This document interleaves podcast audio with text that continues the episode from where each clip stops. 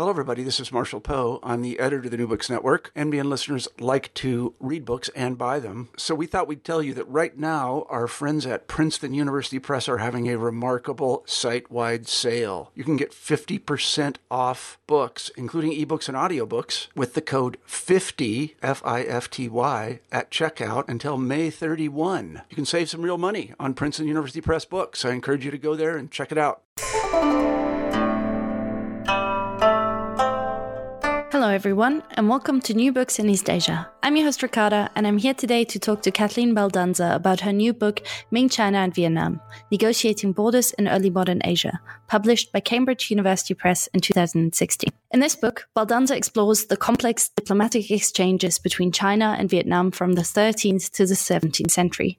Drawing on vast material of both Chinese and Vietnamese primary sources, Baldanza challenges the conventional narratives that focus on Chinese aggression and Vietnamese resistance instead highlighting Vietnam's use of East Asian classical culture as an ideological threat to China. As such, Sino Viet relations, read through the seven interrelated biographies covered here, should be understood as a process of negotiation and compromise. And now, please enjoy the podcast.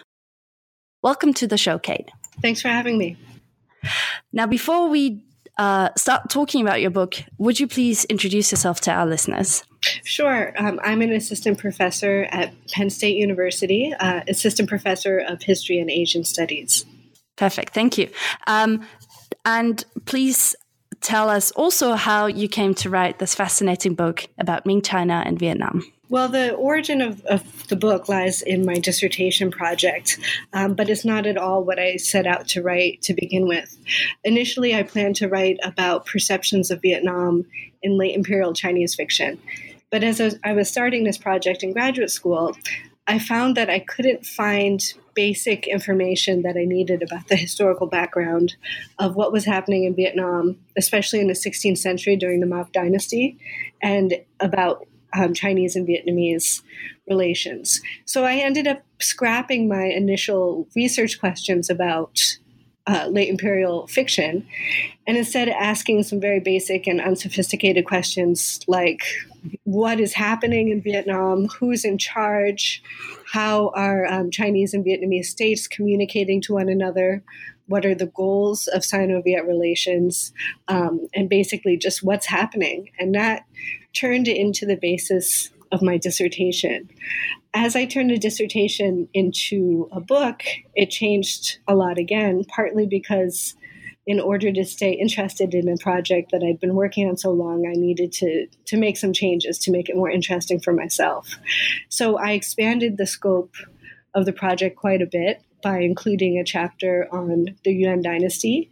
Um, and also extending to 1597 to um, a very important embassy um, to the court from Vietnam to the court of the Wanli Emperor, where a very well-known Vietnamese scholar um, engaged in brush talk conversations with his Korean counterparts um, and had some memorable encounters in the court of the Wanli Emperor.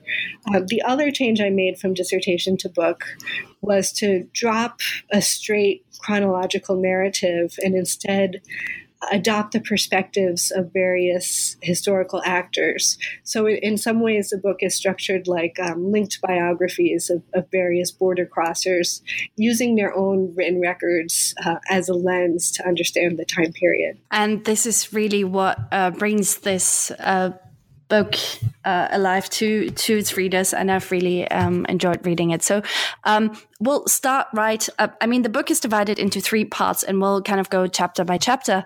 Um, but before we do that, in your introduction, you start out with a fascinating anecdote set in the early 19th century about how Vietnam came to be called Yuenan instead of uh, the traditionally recognized Annan.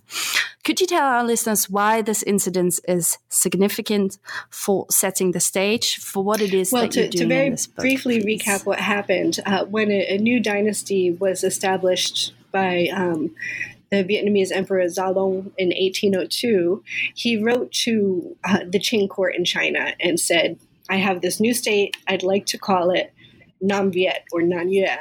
And that uh, initiated an exchange of letters between the two courts, uh, negotiating about the name and arguing about it. And the reason it was controversial in China is that the name um, Nanyue or Nam Viet, of course, was an ancient kingdom that encompassed uh, what is today both Chinese and Vietnamese territory. So it was a completely unacceptable name um, in the eyes of the Qing. What they came up with was to invert the two um, syllables and make it instead Yuenan or Vietnam. Um, and that's the origin of that name. The reason I find this incident interesting, I, I um, was thinking about it in terms of Benedict Anderson's um, famous book, Imagined Communities, where he writes very briefly about this incident. And I revere um, Imagined Communities and the work that Benedict Anderson did, and I don't at all mean to dispute his main arguments, but he gives this example of this naming of Vietnam as a case where um, a sort of hateful Chinese monarch imposes a, a, terrible name on a country, and just over time it becomes, through selective forgetfulness, it becomes accepted as a national name when it was actually a hated imposition. And, um, you know, it's not really his fault because he was just using this as a brief example, but I think it's emblematic of the sort of mistaken or unnuanced ways that people have often written about Vietnamese history or Chinese and Vietnamese relations. Because if we drill down into the actual story, it's a case of negotiation uh, where both sides are really engaged in conversation and um, um, pushing for their um, view of history and their understanding of, of culture and coming up with a compromise. So it's quite different from the way it was presented in Imagined Communities. And it's a good way to um, to point to what I want to do in the book, which is unpack some of these mistaken assumptions about Sino Viet relations. You do so um, in chapter one as well, a brief history on Annan. Uh, and in this chapter, you disentangle the writings of uh, the 14th century scholar Le Tac, who lived in exile in uh, today's Hubei province during the Mongol ruled Yuan period or empire. Um, could you tell our listeners more about Le Tac's extraordinary career and how he came to write a book about his native land from which he had been displaced? Um, well, I found uh, story so poignant and so moving that um, I was compelled to include it in the book um, and use his perspective to contextualize all of the earlier history of Sino-Viet relations. And Le Tac wrote this wonderful book, and he doesn't write very much about himself, but the little bit that you do, you can see that he had such an extraordinary um, and really very sad life.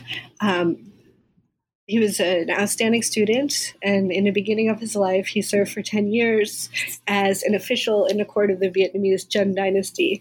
Uh, and then when the Mongols invaded, he ended up going with a whole parcel of people who surrendered um, to the Mongol troops and were, were brought north.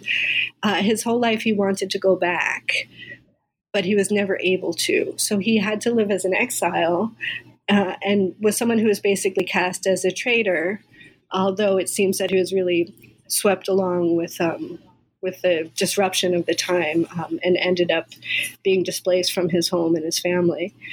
And he wanted to to write a book about his um, homeland. And what I argue in the book is that he's really trying to write a place uh, for Vietnam into the the Northern Chronicles. Um, he's trying to um, enter it into the record.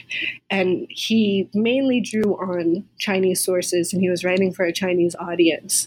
Um, but much of what he said came to influence the next several hundred years of, of, work and study on Vietnam within China. And he also worked to soften some of the more negative uh, views that existed about Vietnam and China at that time. Great. I'm sure we'll come to talk a bit more about these uh, views. Um, but in chapter two, we move on um, into the 15th century and learn about another Southern scholar um, who's in the North, who laments over his irrevocably changed homeland in, um, and this is the title, A Record of the Dreams of an Old Southerner. Indeed, the book was written at a time of fierce tension between Dai Viet, as you call it, and Ming China, starting during the reign of the Yongle Emperor. And now I was wondering if you could tell our listeners a bit more about the record of the dreams of an old Southerner and also how this compares to the previously discussed work by Le Tac. Sure. So the book was written by um, Hou Yunzheng, who again was another figure like Le Tac, who had such an interesting and, and very sad life history. Uh, so he was a prince of the Ho dynasty in Vietnam. Um, so briefly, when he was young, his father was um, the the ruler of the country, and then um, the the Ho dynasty was deposed by the Ming, and um, he was brought as a captive to China, where uh, he actually lived the rest of his life and worked as an official in the Ming government.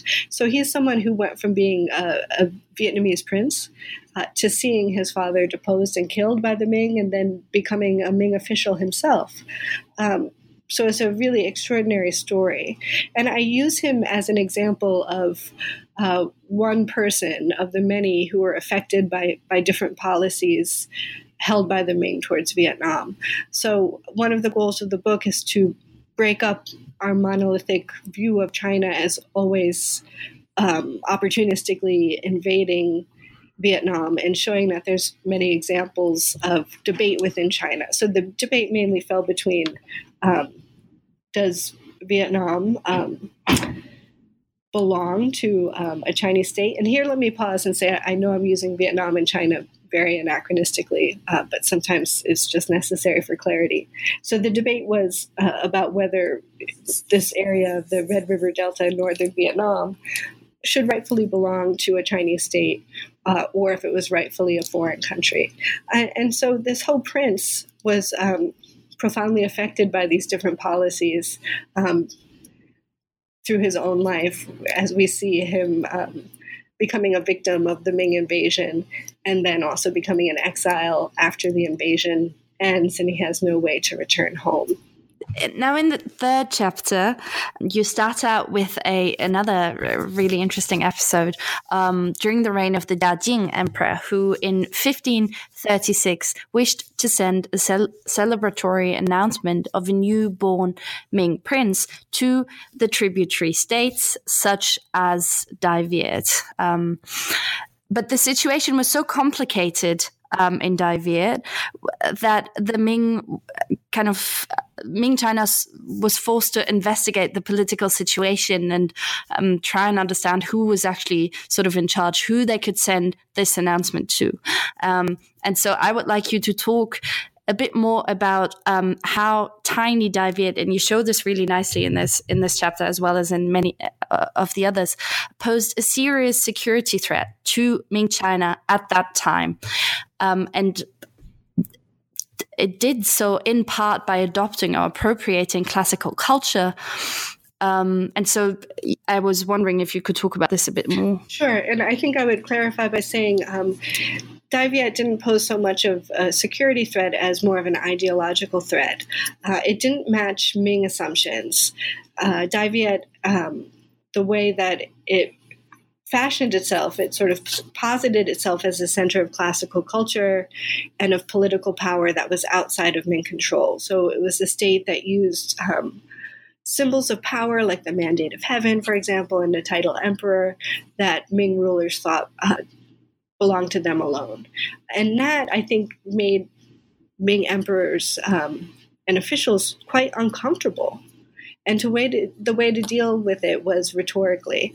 Uh, so this is the part of my research I found that I've gotten the most pushback against because it so defies um, what we expect about Sino-Viet relations or about the power of Chinese states. But I think in some ways it's because the Chinese sources themselves speak so powerfully that they can silence some of the, the voices in the margin.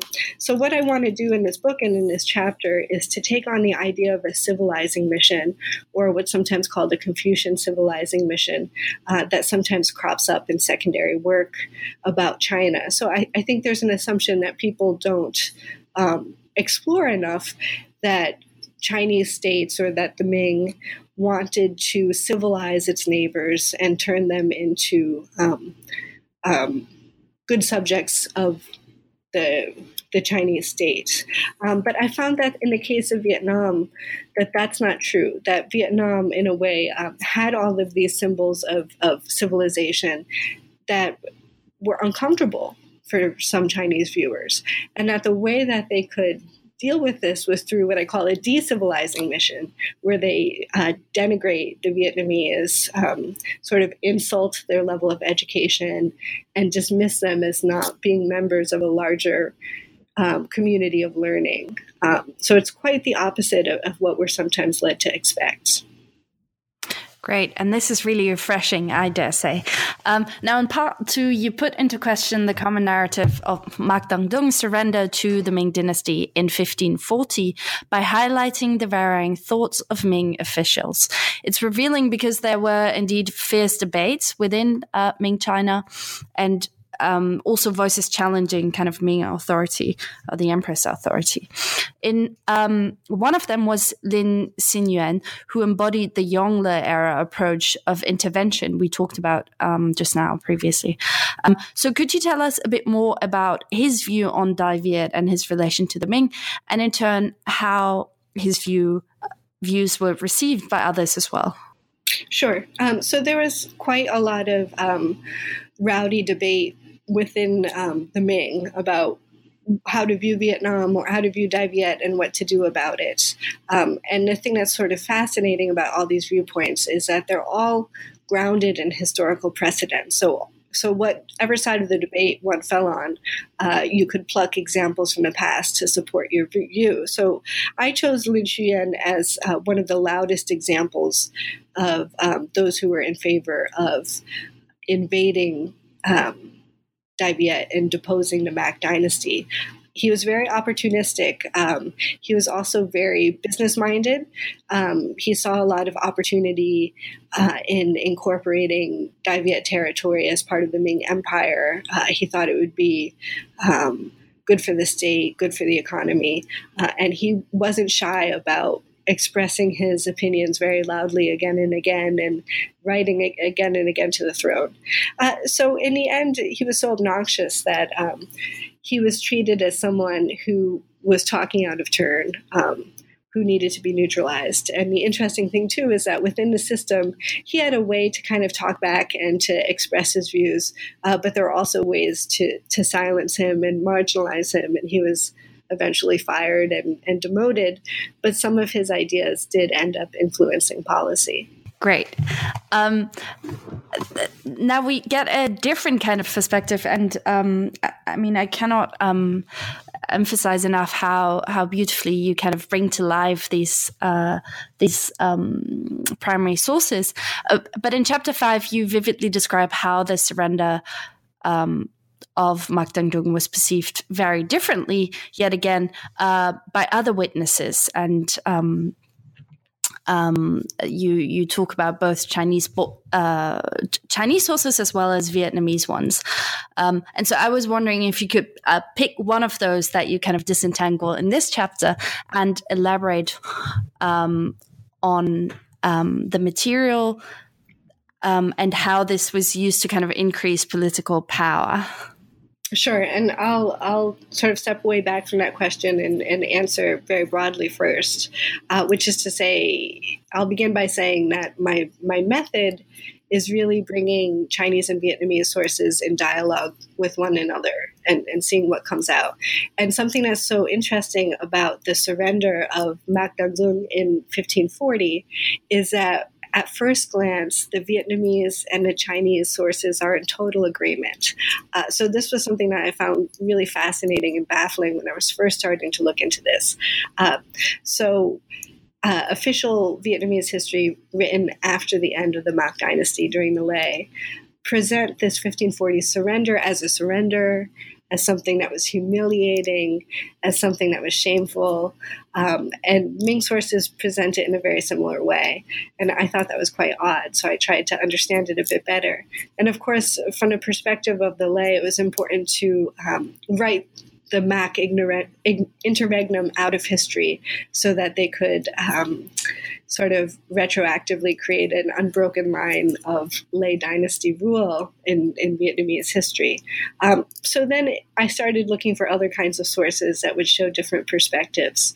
Um, and the perspectives that I find quite interesting are those of the Ming officials who were on the ground quite far away from the Ming court just trying their best to avert war um, and really using this this quote unquote surrender as a, a case of, of true diplomacy and negotiation where they were able to head off a war. And uh, for Mac Dangdung, who is the founder and the emperor of the Mac dynasty, uh, who is presented as so humiliated, in fact, he's the only one who achieved his goal, which was to avoid um, going to war with the Ming and gaining the Ming as an ally. And in fact, this laid the groundwork for um, many, many decades of Ming and then later Qing support for the Mac, even as they were um, defeated by the Lê and, and, pushed out of what's now Hanoi and pushed into the border zone. They still retained the patronage of the Ming dynasty and later of the Qing. So it was really a very successful diplomatic move on his part we were moving on um, and into the third part of the book, uh, which is called The Return of the Lê Dynasty. And we're kind of in the second half of the 16th century. Um, and in the sixth chapter, you make known to us the, um, as you say, often overlooked decades of war during which the Southern Lê regime fought for supremacy and dominance over all of uh, Viet against the Mac dynasty. I was wondering if you could talk uh, a bit more about this conflict or the, the, this you know different conflicts in plural, which uh, defined the second half of the 16th century, and how they make us understand the following decades of Sino-Viet relationships a bit better. Sure. Well, one of the themes of the book is internal divisions both within China and in uh, Dai Viet. In the case of Dai Viet, the 16th century was extremely violent and disruptive. Uh, the Lê and the, the Mac continued to fight one another, and within those respective uh, realms, they had succession disputes and power struggles.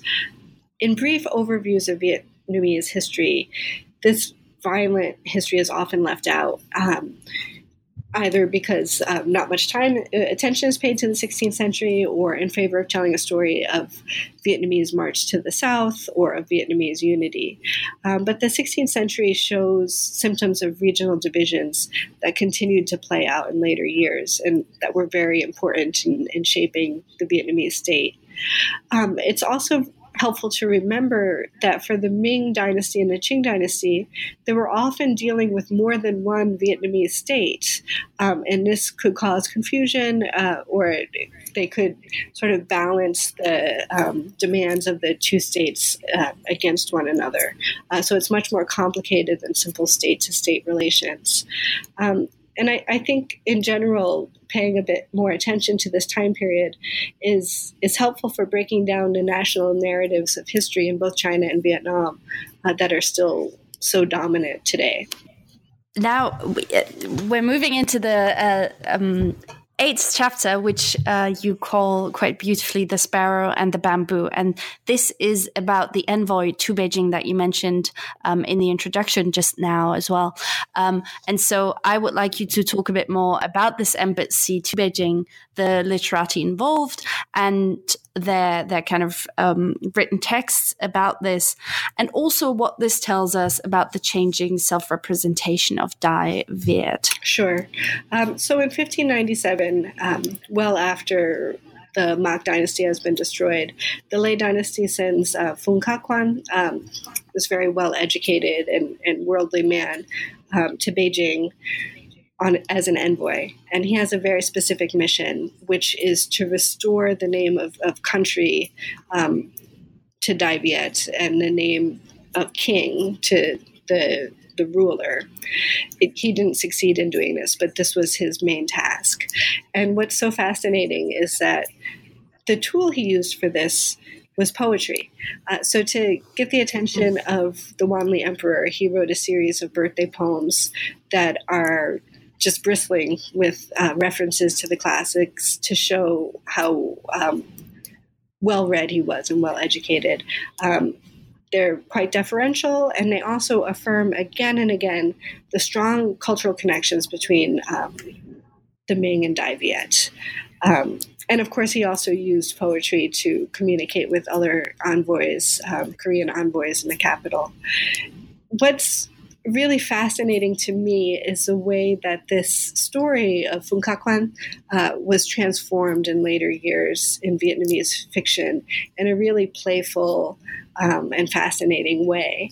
So, uh, Phung Khac Khoan, instead of being this um, very stately, um, deferential elderly man who writes these um, remarkable poems, he becomes a sort of truth teller who stands before the Wanli emperor and tells him off and demonstrates not that Dai Viet was equal to the Ming, but that it was better and that the, the Ming had become um, degenerate and that Dai Viet was um, sort of bastion of, of classical culture. Um, so I think the way the story gets playfully retold in Dai can tell us a lot about um, about um, self fashioning and the formation of a national identity. And in the conclusion as well, you give a brief outlook into the 17th century. Um, and so I would like you to talk a bit more about the relations between Dai Viet and China, between the Ming Qing transition, and how um, this transition affected the relations. Well, the Ming Qing transition turned Sino Viet relations on their head. Um, so the Southern Ming, the exile Ming, became a supplicant, not just to the Lê dynasty, but, but to the Mac. They needed their support, they needed their help. Um, so the rhetoric of their communications changed a lot. Um, but it's also this groundwork of, of many, many decades of uh, relations and diplomacy um, comes to fruition, where there really is um, this need for mutual cooperation. Um, and the Qing, too, when they came to power, they adopted a very generous tone uh, to the Lê, a very conciliatory tone, really trying to reach out and um, form a close bond with them or close relations.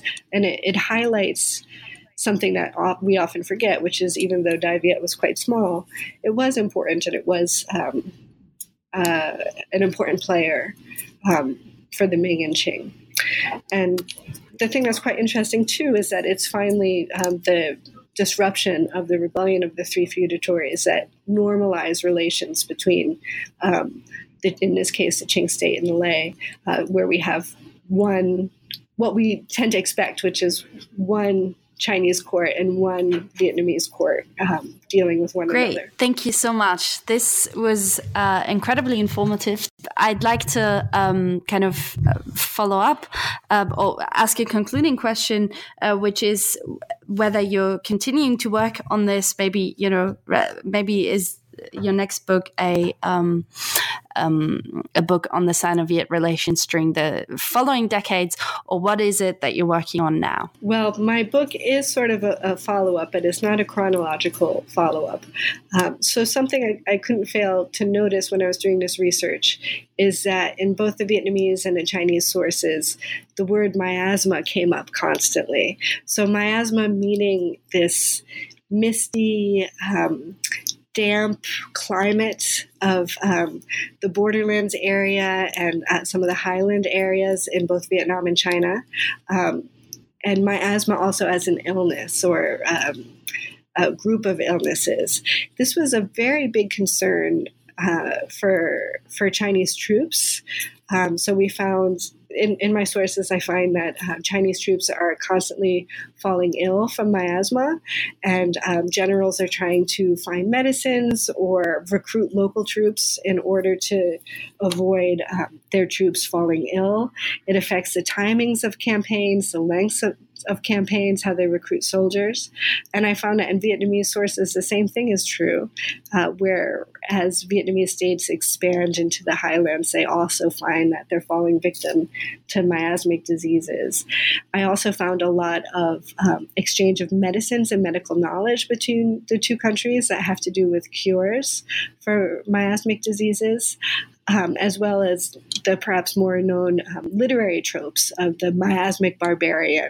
So, sort of back to my original interest in um, depictions of Vietnam in, in Chinese literature, um, where Vietnamese or um, the so called ethnic minorities of the Southwest are kind of associated with this climate and with these miasmic diseases.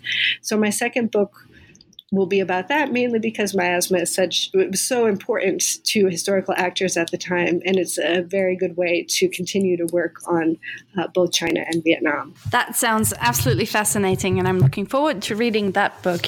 For now i thank you very much for taking the time to talk to me and i encourage everyone uh, to read kathleen baldanza's latest book ming china and vietnam negotiating borders in early modern asia Thank you very much. Thank you.